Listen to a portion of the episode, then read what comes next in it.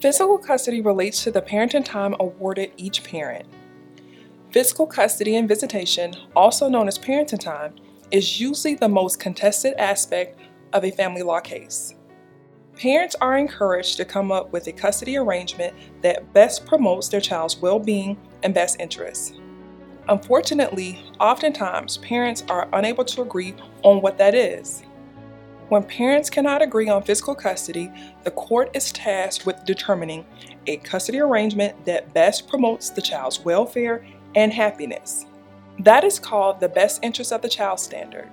Under the best interest of the child standard, judges consider some of the following factors the relationship between the child and each parent, the relationship between the child and their siblings, the capacity and disposition of each parent to give the child love, affection, and guidance, the ability of each parent to continue the child's education and rearing, each parent's knowledge and understanding of their child's needs, each parent's ability and disposition to provide the child with food, clothing, medical care, and their day to day needs, each parent's ability to provide the child with a nurturing and safe home environment, the stability of each parent's family unit, each parent's support system within the community, and each parent's involvement or lack thereof in the child's education, social, and extracurricular activities.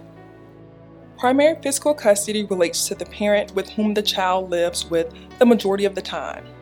Parenting time for the primary physical custodian can range from 51% to 99%. Joint custody is also referred as shared custody or 50 50 custody.